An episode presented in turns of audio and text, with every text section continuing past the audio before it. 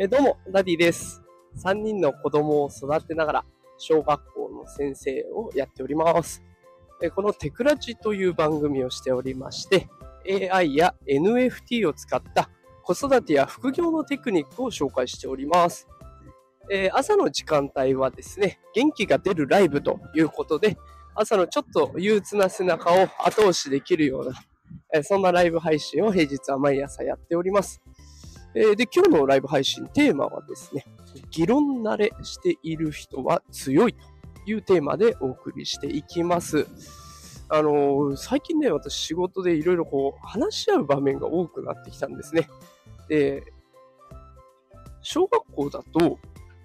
一つの授業をね、みんなでこう見合うっていう時間があったりするんですね。で、この授業は本当に子供たちにとって効果的なのかどうかっていうような話し合いをね、していく場面があるんですけど、その授業を私がやることになりまして、で、その話し合いをね、結構やってるんです。で、そうするとね、もう、あなんかこう話し合うと、自分を否定されてるわけじゃないんだけど、自分の出した意見を、ああじゃないか、こうじゃないかって否定されたりとか、ね、改善案出してもらったりすると、自分もの気持ちもぶれちゃうというか、揺らいちゃう時があるんですね。ねだからこの人格と意見をこう分離できないというか、分けて考えることができてない自分がいることに気づかされます。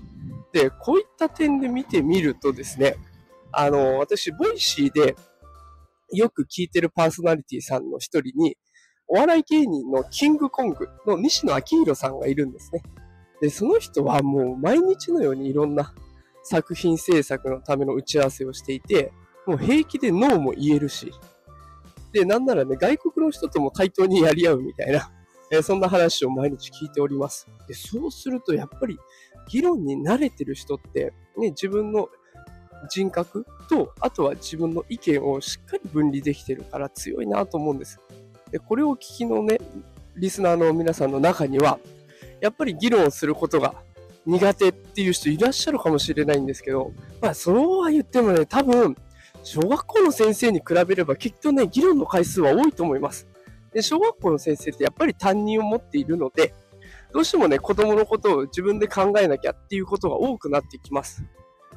で、それに比べるとやっぱり議論慣れしてるのは皆さんの方かなと思うので、えきっと私なんかよりもよっぽどこう、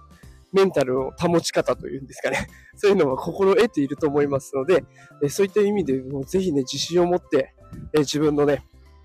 考えと、で、自分の人格と、を、え分離して、しっかり会議で臨んでいってるんだろうなと思います。ぜひ、もう自信を持ってやっていってください。私なんかよりよっぽどね、あの、メンタルをぶれずにやにこなすことができると思うので、今日も一日頑張ってやっていきましょう。ということで今日は、議論慣れしている人は強いというテーマで、え私個人のね、あの、羨ましいなという思いを